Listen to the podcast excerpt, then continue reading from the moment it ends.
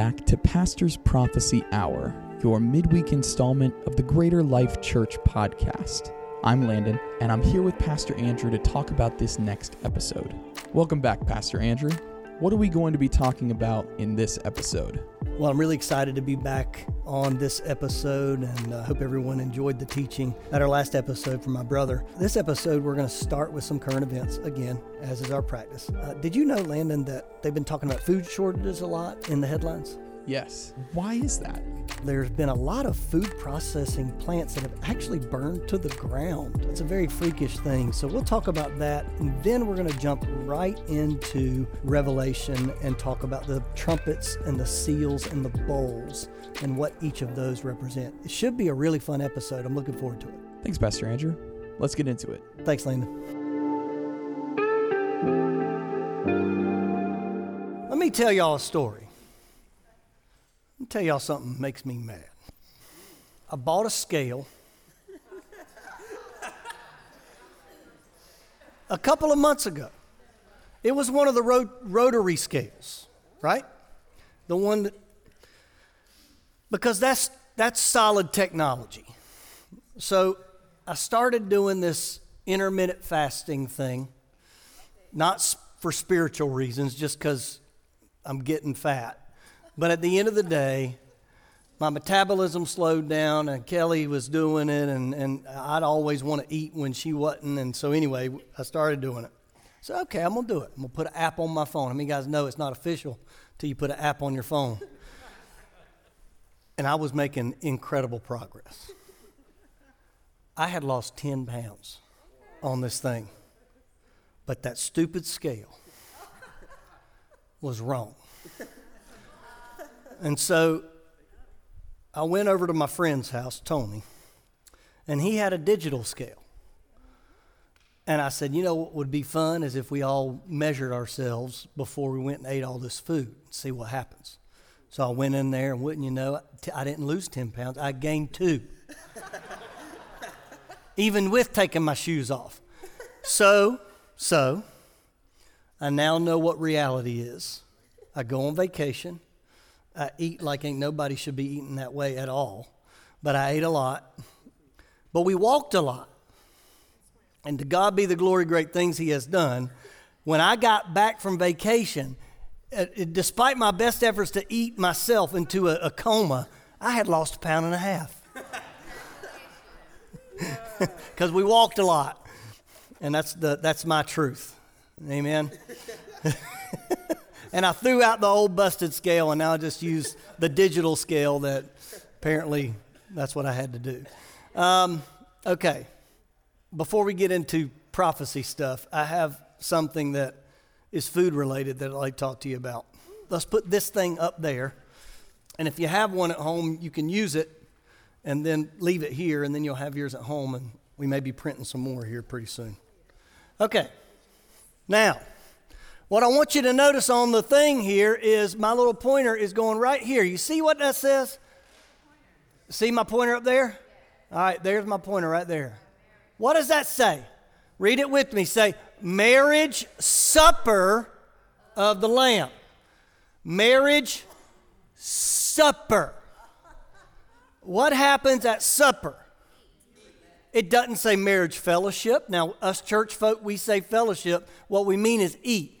But it doesn't say fellowship. It's the marriage supper of the Lamb. It's supper in Greek, Hebrew, and Aramaic. I did the study. It's supper. In 1 Corinthians chapter 6, verse 13, it says, You say, food was made for the stomach and the stomach for food. This is true, though someday God will do away with both of them.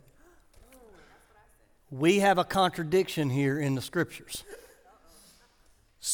supper, no food. Supper, no food. What do we do with this? I'll tell you what we do with it. In a fallen world, food is fuel. We need it to live. Now, most of us get the fuel we need and we just keep topping it off. we don't need to eat in heaven but we're going to have supper. And I am standing on the faith within me that Paul, like the text that talks about women not covering their head and uncovering, and like the text that says, Women, wait till you get home to ask your husbands the questions and don't speak out in church. We know that was for that the Corinthian church. We know that was contextual, right? So I'm going to put this in that category of contextual. Can I get a witness? I'm telling you in glory, I'm looking forward to a glorified body and supper with the Lamb. Come on. Listen, how could there not be food when there are trees in, in, in the new heavens and the new earth that have a different fruit for every month? I'm way off. I just wanted to talk about, I read that in my personal devotional time. I wanted to bring it to you for your consideration. And there, I've done it. I've done what I wanted to do. Now, watch this little video.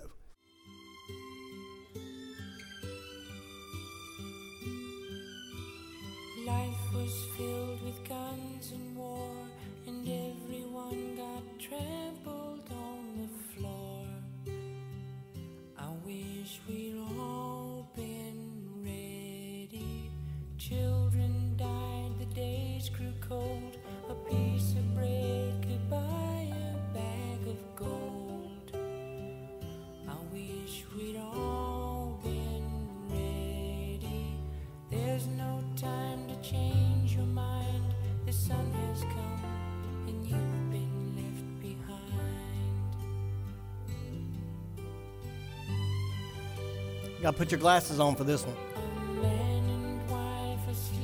See the owl?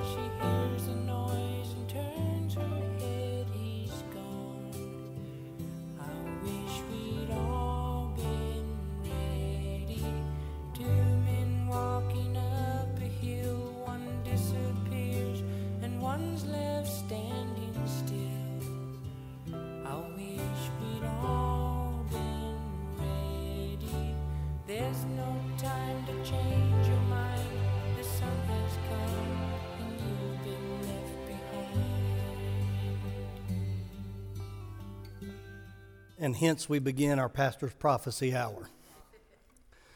At the beginning, it said, Know your enemy. But can I say it's know the enemy? Because the, the enemy is the enemy of us all. Satan is the enemy of humanity, right? Now, there were a couple little cartoony things in there that were like, whatever. But at the end of the day, what we need to know is what we've always talked about is there's always more going on than what's on the surface. Amen? The Washington, D.C. thing at the end, if you did a study on cities and the way that they were designed, you'll find that there is, there is a whole lot of symbolism from a bird's eye view. There's a whole lot of markers on buildings where they have been dedicated to false gods, idols, and, and different things. It's, it's all over the country. So, a Christian nation, right? I'm going to quote that. A Christian nation has evil all around. And when we kind of have this tunnel vision thing and say, no, these are good people, they must be good people, they, don't, they wouldn't do that. Yes, they would. And, and, I, and I've kind of brought it to our attention uh, before is that if we don't have a life that has been born again, in other words, our spirit has been born again, is alive, then what is the opposite of being alive? Dead. We're still dead. We don't have an understanding or we don't have that conscience, that spirit with the Holy Spirit within us that can lead us and guide us. And listen, at the end of the day, I've also I've often thought that how if scripturally speaking we understand that Christians cannot be demon possessed because you, the devil cannot occupy something that the Holy Spirit is. Amen. Christians cannot be demon possessed. So, why is the devil, demons, not just possessing everybody that's not a Christian and wreaking havoc? Why? I, I would argue there's two reasons. Number one, they don't care. Why would the devil mess with someone that's already destroying their own life? you're doing good on your own. I'm going to go concentrate over here and attack this church that is trying to do great things for God. You with me? the, the, other, the other side of that coin is that um, strategically, they're no threat. Why would, for example, military, why would you send your troops to a place where there is no threat? You with me? Why would the devil, demons, waste their time fighting against someone that's no threat against their kingdom? And, and, and so that's what I feel that we need to understand that there's people wreaking havoc on purpose for the kingdom of darkness, and there's people just doing it kind of haphazardly on accident. They don't even realize that the devil's using them, but he is. You with me? And that's very true, but we've got to understand that there are people in prominent, powerful positions that have. Now, you can't sell your soul to the devil, your soul to the devil. There's, you talk about celebrities and all these, they sold their soul. There's no transaction that's like that, spiritually speaking. There is a, let me invite the devil in to take over and possess me. There is that. But there's no quote unquote selling your soul to the devil. But at the end of the day, there are people that say, the devil is my God, and I want to serve him, and I want to do anything I can to help out the kingdom of darkness because they've been fooled. Did you know and this is a touchy subject, and I won't get into it too much. Because there's a lot of people out there that just don't have any idea. The Freemasons. I don't have time to get into it, but Freemasonry, um, Mormonism, um, many Eastern religions have this kind of on ramp feature, even Jehovah's Witnesses, this on ramp feature where you don't know the whole truth until you get so far into it that if you were to leave, you would lose your family, your friends, your business, and everything else. So, so when you look at the Masons, they have to get to, I think it's the 30 something level to when it's finally revealed to them that the light that we talk about at all of our ceremonies is Lucifer himself. And unfortunately, there's board members on churches that are Masons all over the country. And they may not be at that level, but they may. But that's not for me to decide. The point is this the devil is said in Scripture to portray himself as a being, an angel of what? Light. Lucifer is light. That's the word. And so, what we find here is there are so many people that are just fooled until it's too late, and they have no choice really in the matter.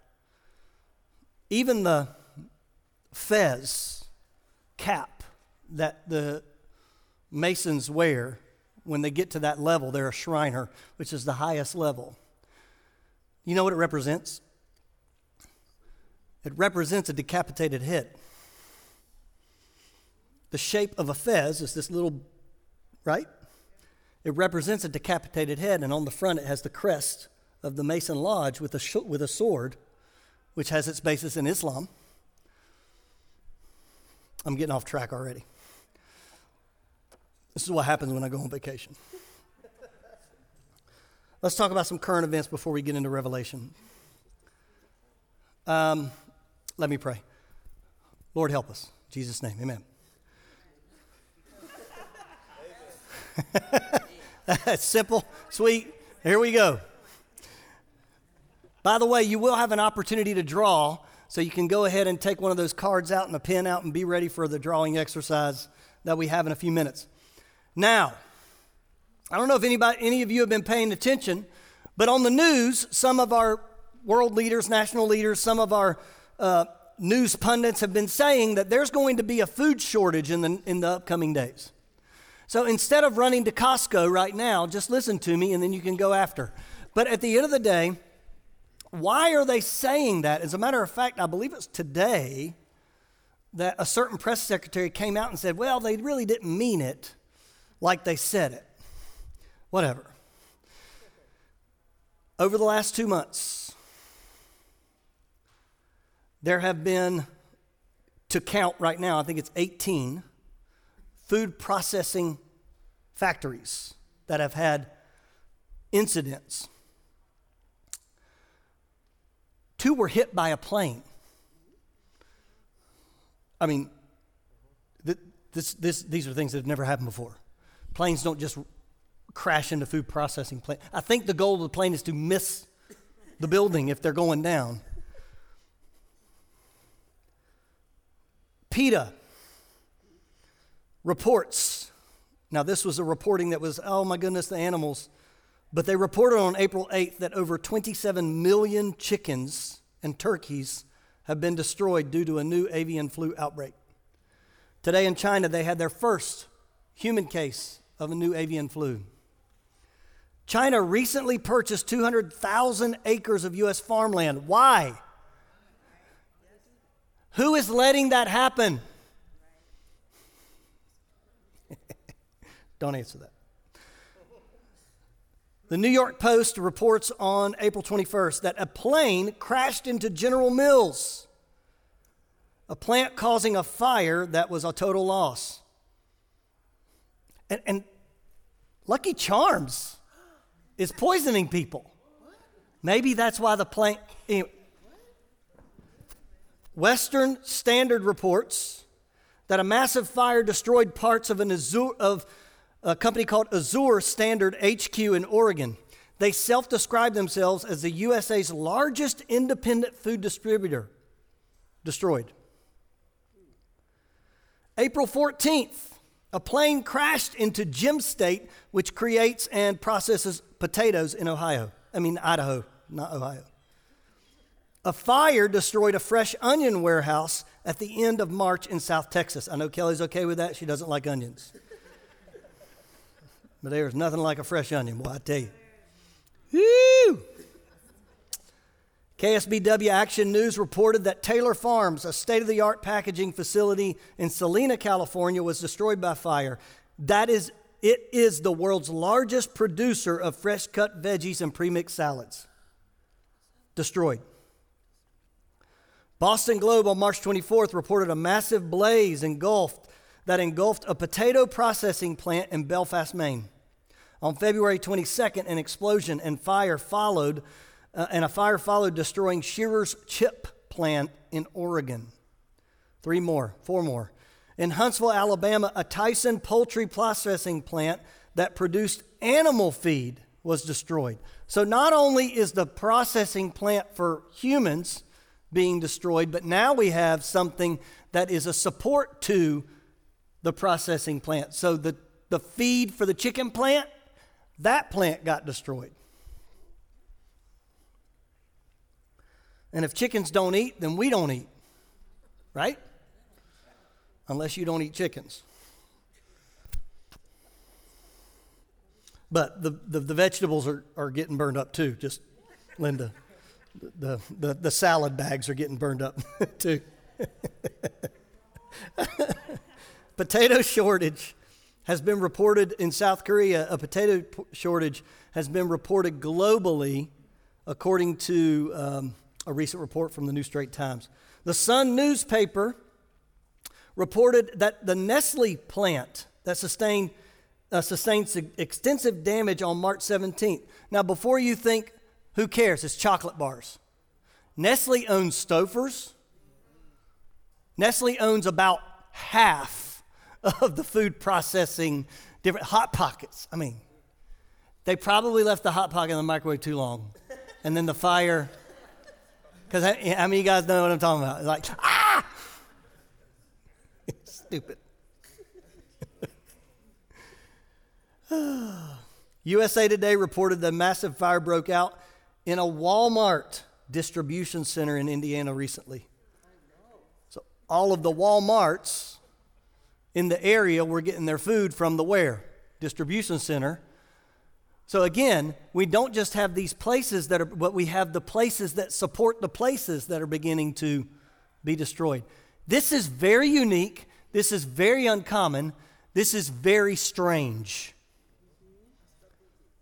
And right now, they really don't know why. They're beginning to do the research and try to find out what's going on. Now, let's talk about that's your current events for the week. Let's talk about the events of the end. That's our topic. The events of the end. Now, I need to I need to set this up at least in one way. You guys have heard me talk long enough that, and if this is, you haven't, then here, here's my take on it. When I read the book of Revelation, I do believe that there is room for symbolism, that that's a symbolic thing of this. I do believe there's room for that's a real happening, that's something that really is going to take place physically. And I do believe there's room for that symbolic and physical. So, as we go into this, I'm going to share with you some things that I discovered that were very interesting. And then, if we have time, I'll tell you which one I believe in. How about that? If not, you can just guess. First of all, because I think this one's going to take the longest. First of all, let's talk about the seals and the trumpets and the bowls in Revelation. I think we're going to get through the seals and possibly the trumpets in the book of Revelation. By the way, Styles last week, um, who taught the Pastor's Prophecy Hour, went through the letters in the churches. Raise your hand if you remember anything. I got a couple. So I, I, I call them and say, how'd it go, man? you, you need a couple more weeks to get your stuff in. They said, no, I, re- I talked really fast. I was like, all right, cool. Yeah. okay. All this great job and stuff. We missed you, Pastor Andrew. We're glad you're back. My goodness, I'm going back to Miami Beach. Forget it. no, he, he is a gifted teacher. Here we go. Consider for a moment the seals that live only in the human realm.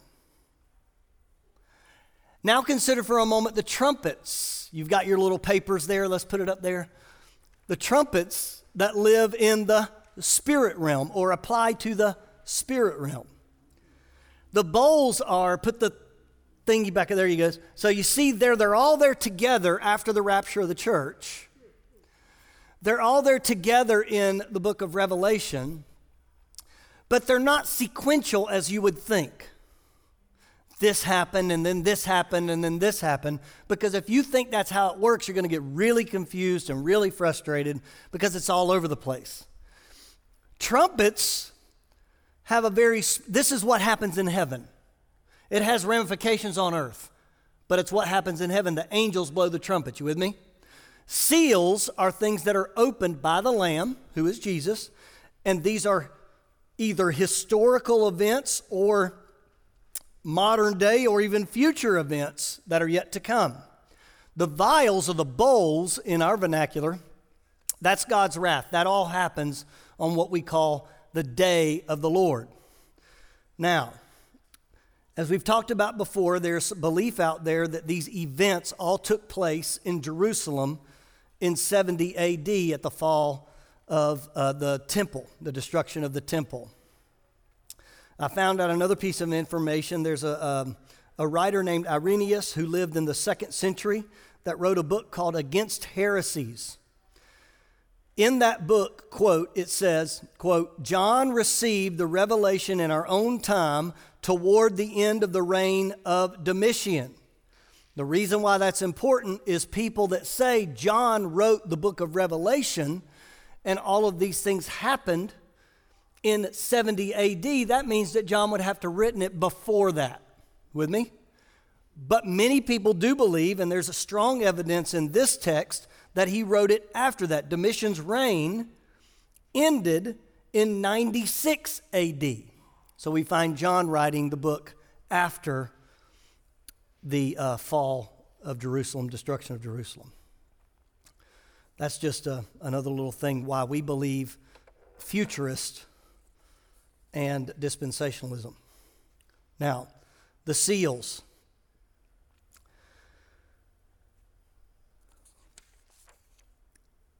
Um, picture, if you would, spiritual realm with trumpets, seals, and they run kind of like this. Trumpet number seven and seal number seven are gateways or kind of turning of the corner toward the next thing. Then you have the bowls, which happen on the day of the Lord. In this understanding, the trumpets are events in the satanic or in the demonic realm. The seals are primarily earthly events or a human realm. The sixth seal holds the key to understanding this idea. In the spirit realm, demons are trumpet prophecies that cause the humans to act on earth to fulfill the seal, seal, not seal, seal prophecies. In other words, the trumpet declares something to happen.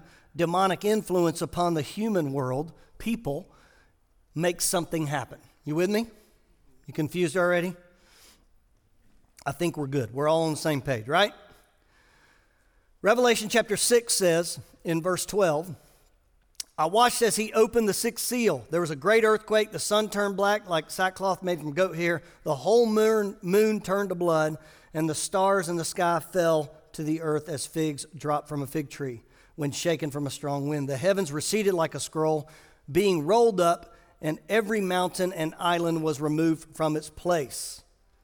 The kings of the earth, the princes, generals, rich and mighty, and everyone else, both slave and free, hid in caves and among the rocks and the mountains. They called the mountains and the rocks, Fall on us and hide us from the face of him who sits on the throne, the wrath of the Lamb.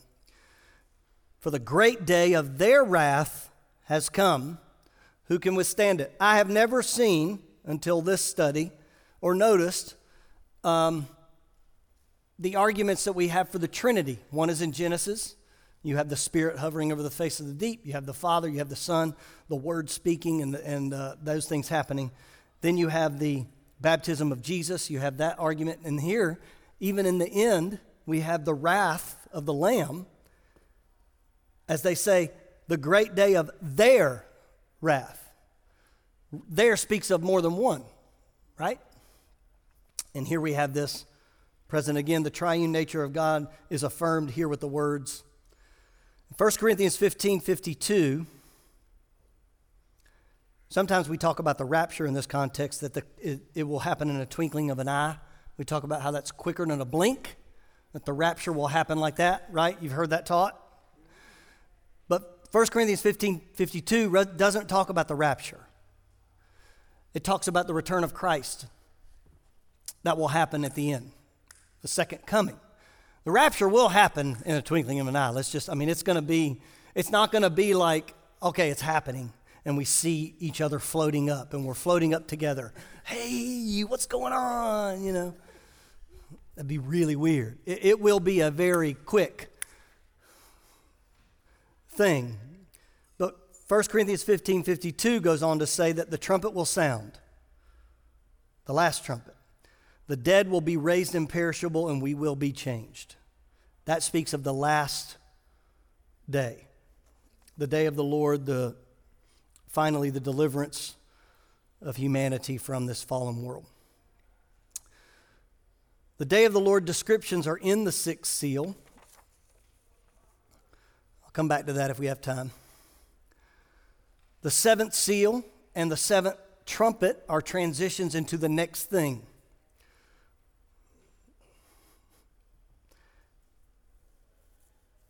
Let me talk about the sixth, uh, I mean, the, um, let me talk about the seals. I'm from Revelation. Hold on. Okay. Revelation chapter 6, verse 1. As I watched, the Lamb broke the first of the seven seals on the scroll. Then I heard one of the four living beings say with a voice like thunder, Come. I looked up and I saw a horse standing there. I saw a, ho- a, white horse standing there. Its rider carried a bow, and a crown was placed on his head.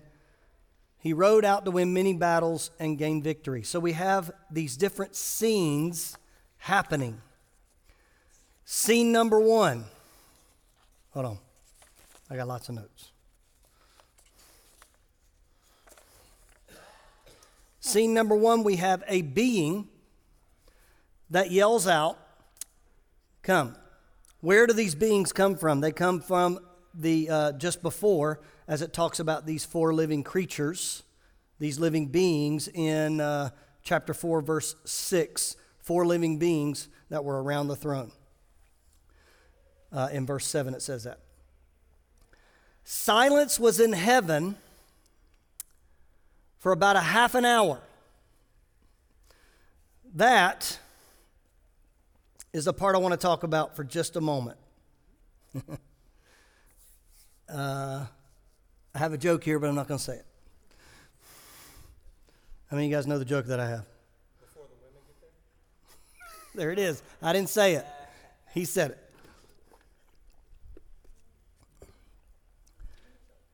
I found a study that attributes all the seals to Islam.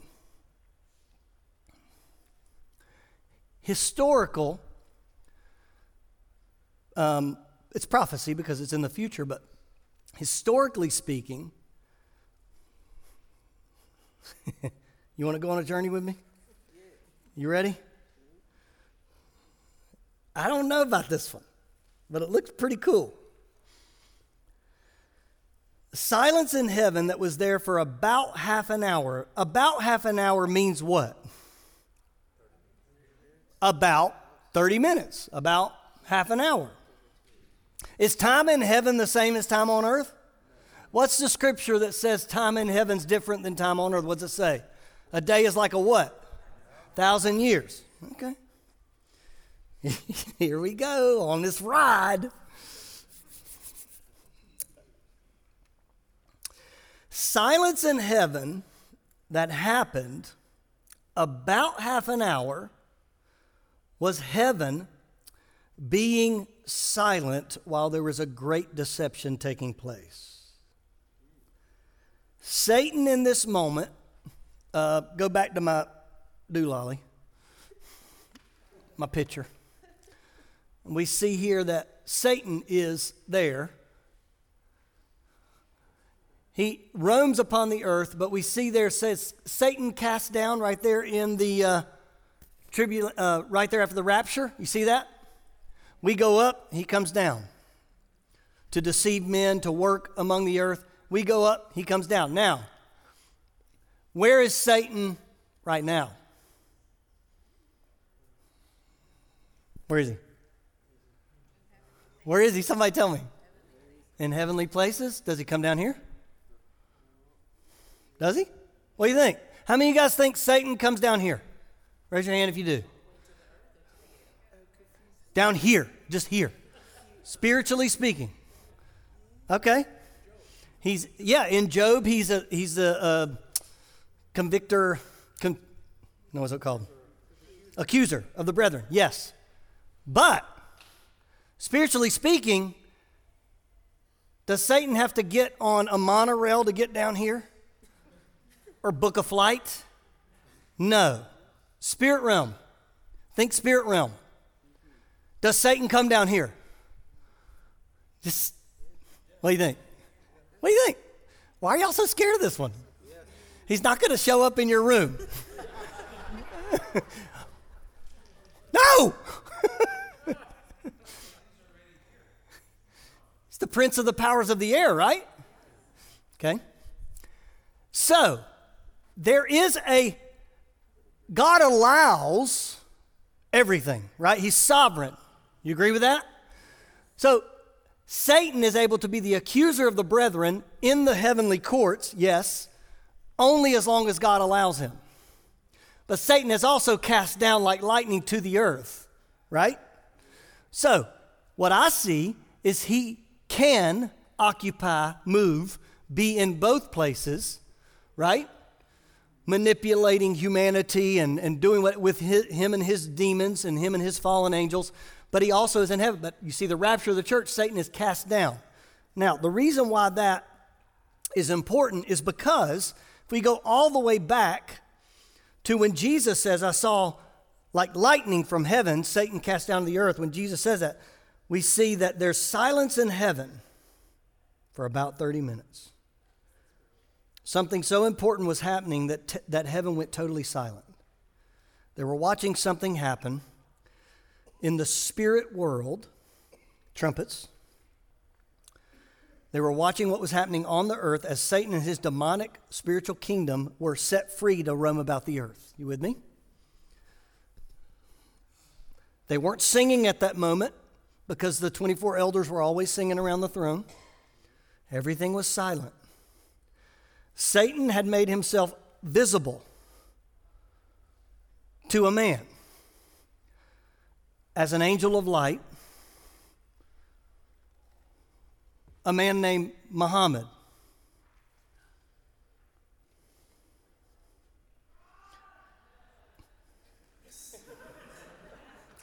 a man named Muhammad.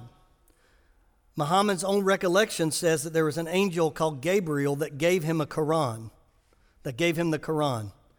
There was also an angel called Gabriel that took him from Mecca in Saudi Arabia one night and placed him on a white horse on the outer court of the Temple Mount.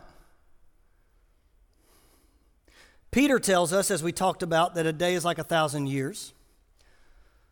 So we do the math.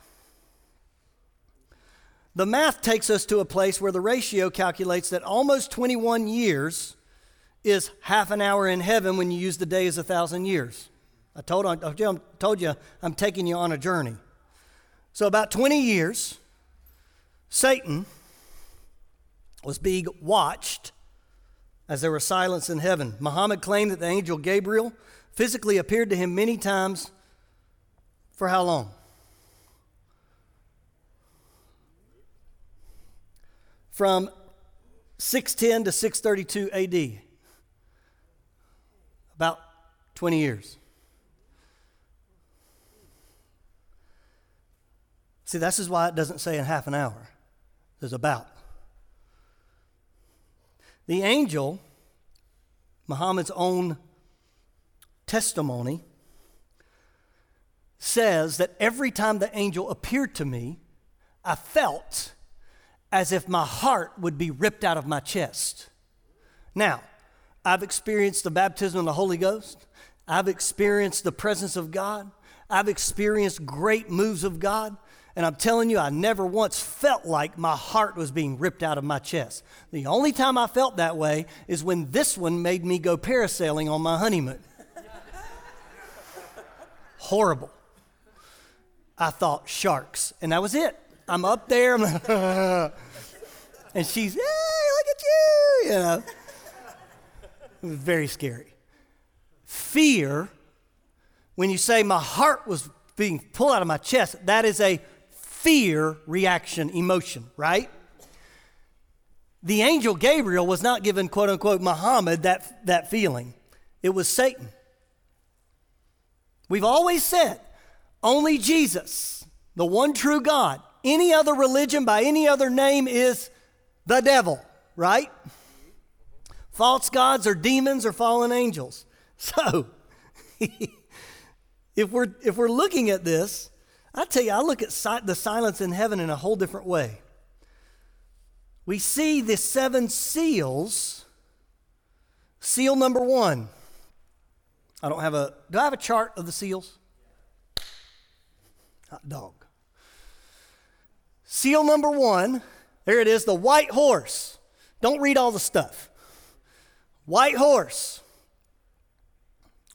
Seal number two, red horse. Seal number three, black horse. Seal number four, pale horse. Now, to get rid of that, because that's going to confuse them, we're doing that one next. Seal number one, the human rider on the right horse. Could it have been Muhammad? Who put on a messianic type figure a savior type persona to get this book, this text from an angel, and rode a white horse. It says of the white horse that he also, the rider, carried a bow and a crown was placed on his head. He rode out to win many battles and gain victory. Did you know that the spread of Islam was through conquest and blood? The spread of the church was through the power of miracles and of the Holy Spirit, right? And love. But the spread of Islam was one that was taken by force and was through conquest and blood. And it was founded by the devil himself. Whether directly or indirectly, the devil was still the source of it. You with me? Rider number two, let me find this. Um, here we go, here we go. Rider number two in this idea could it have been a man named Abu Bakr?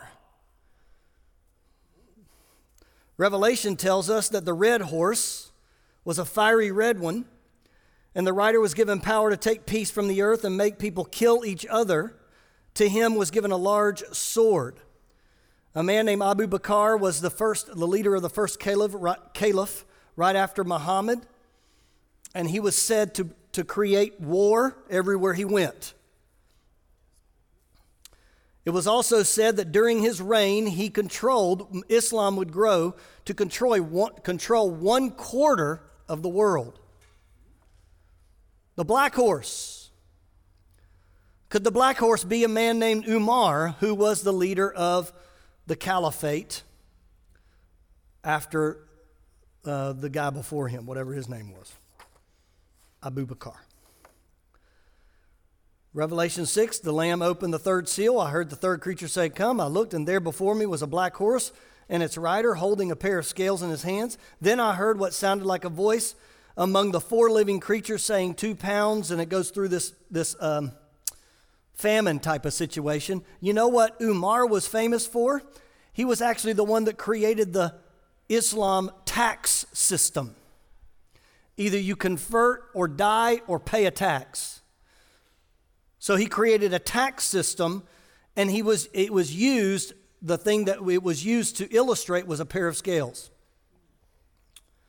Umar distributed the land for a price, it was said.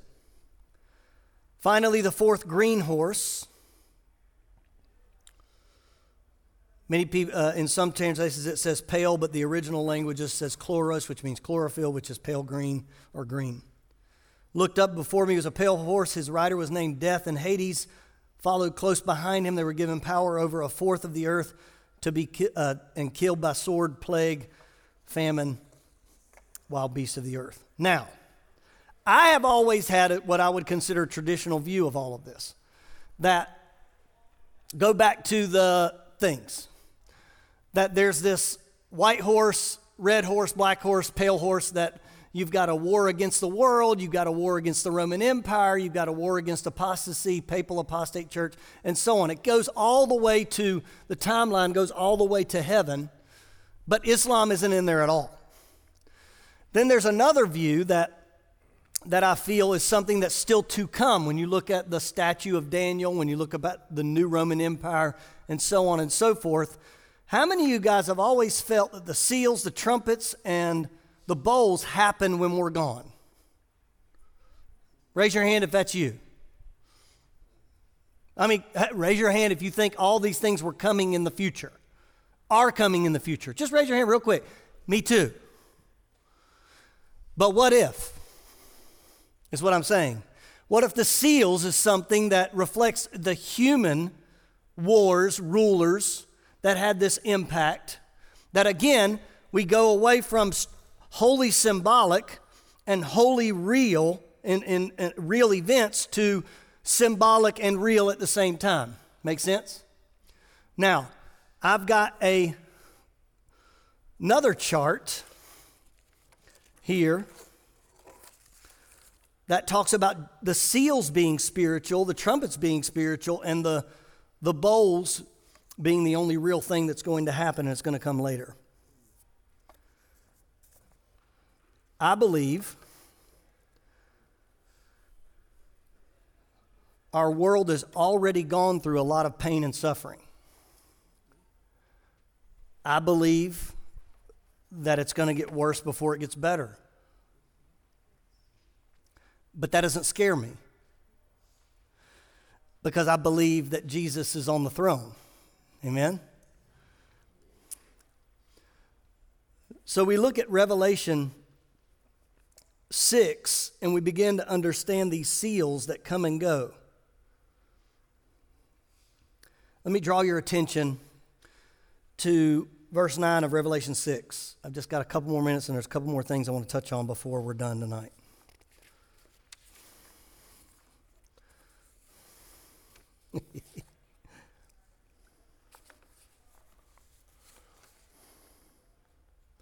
I'm going to have to come back around to some of these things next week. Okay. Verse 9 says, When the Lamb broke the fifth seal, I saw under the altar of the souls all who had been martyred for the word of God and for being faithful in their testimony. They shouted to the Lord and said, O sovereign Lord, holy and true, how long before you judge the people who belong to this world and avenge our blood for what they have done to us?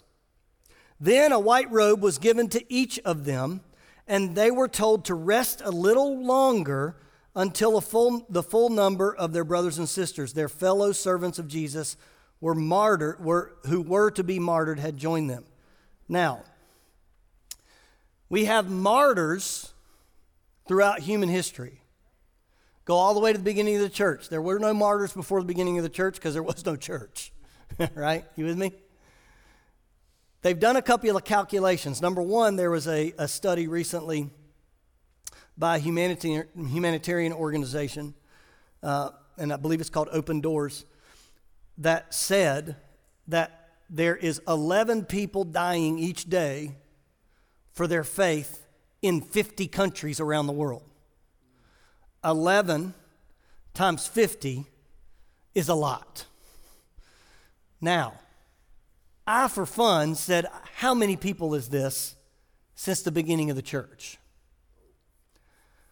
So, 11 that die each day in 50 countries since the beginning of the church, which how many years ago did the church start? 2000. 400 million. 400 million martyrs.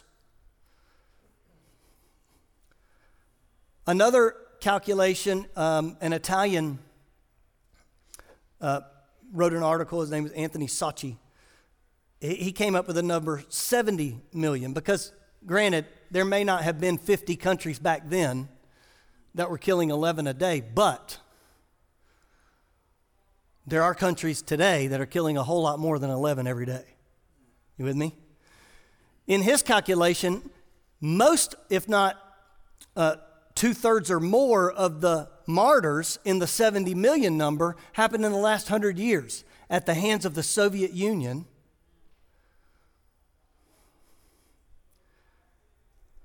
And other communist countries. So, how many martyrs were there? How many martyrs are yet to come? Because, can I tell you something? There were a lot, but what's to come is going to be even more accelerated, right? The more the devil and his kingdom gets a hold of people's hearts and minds, the more evil they become. We've talked about this a couple weeks ago that there's abortion laws passing that are staggering.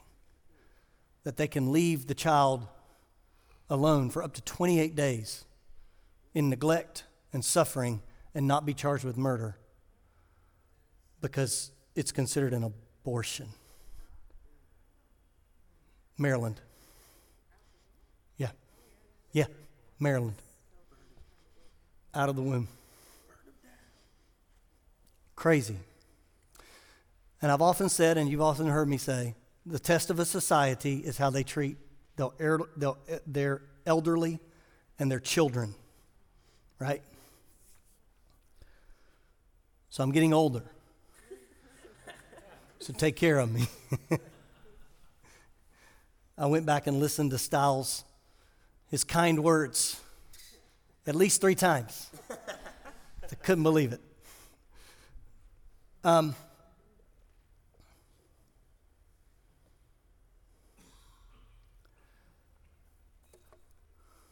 I'll say this that there is so much more to understand than we can ever grasp in the end times teaching. I want, I'm going to come back to the, end, the events of the end next time we're together, but I want to end on this note because I think this is important, a reminder for us all. Revelation 1, verse 3 says, God blesses the one who reads the words of this prophecy to the church and he blesses all who listen to its message and obey what it says. Whether you're listening here on the podcast, you're blessed according to Scripture. And we're blessed for studying it because it's important we know what the Word says. Amen? Now, for your own study, for your own understanding, the Islam stuff and different things like that, check it out. Dig into it. See what you think. I believe this is where we'll finish, that many, if not most, if not almost all, of the things listed in Scripture, in the text, in the book of Revelation, are yet to come. I believe they'll be fast, they'll be sequential for the most part, and they're going to be happening in a very rapid fashion. And I do believe that I won't be here upon the earth to see those things happen. I'm believing for that. I also believe that today, I did a quick study because one of the prophecies, one of the seals, talk about the beast, the false prophet, deceiving a third of the world, or a third of the world dying that follows the beast. You with me? So there's 8 billion people in the world right now. 8 billion is the last count. That's hard to believe when Elon Musk bought Twitter for 44 billion. That's, that's staggering. Anyway, 8 billion people in the world right now. 1 billion people in the world right now are Muslims. 1 billion people in the world right now are Hindus. 1.6 billion people in the world are Catholic. Why do I say, why do I say that? That's 3.6 billion.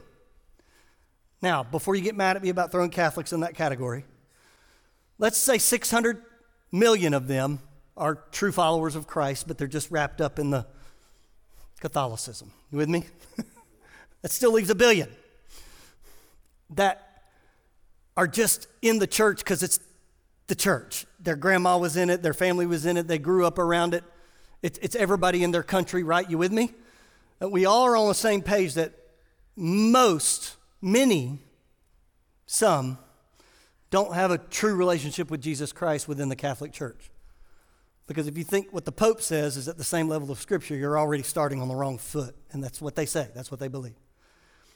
I say all that to say this maybe some of the prophecies aren't saying that a third of the world's population is going to die because of this cataclysmic event.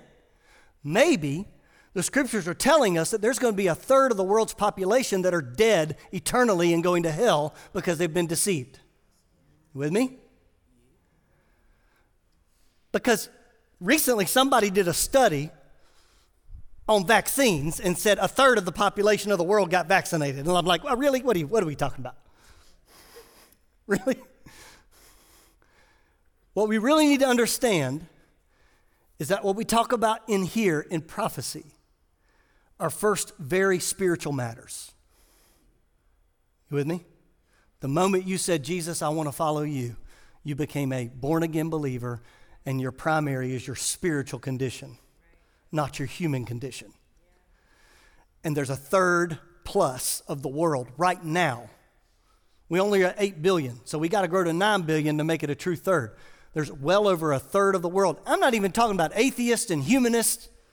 There's a third of the religious people in the world that are going to hell because they're serving, worshiping a false God, a not truth, a half truth. That should grieve us. Bow your heads with me. Lord Jesus, make us light in the darkness. Make us ready to share our faith, to give an answer. Help us, oh God, to have great hope, to see revival in the land again. And Lord, use this church, use this people, use this place for your glory. Be with us, God, and encourage us as we go out into the workplace and to our neighborhoods and to our families. And God, may we, may we live according to your calling. God, to be faithful to you, to be the salt and the light of this world. In Jesus' name, amen and amen. Thanks for listening. If you enjoyed this episode, make sure to leave a five star rating and review. If you'd like to hear more, be sure to subscribe to Pastor's Prophecy Hour on Apple Podcasts, Spotify, or wherever else you get your podcasts. If you'd like to hear more from Greater Life Church, including our Sunday morning services, go to our website, greaterlife.church.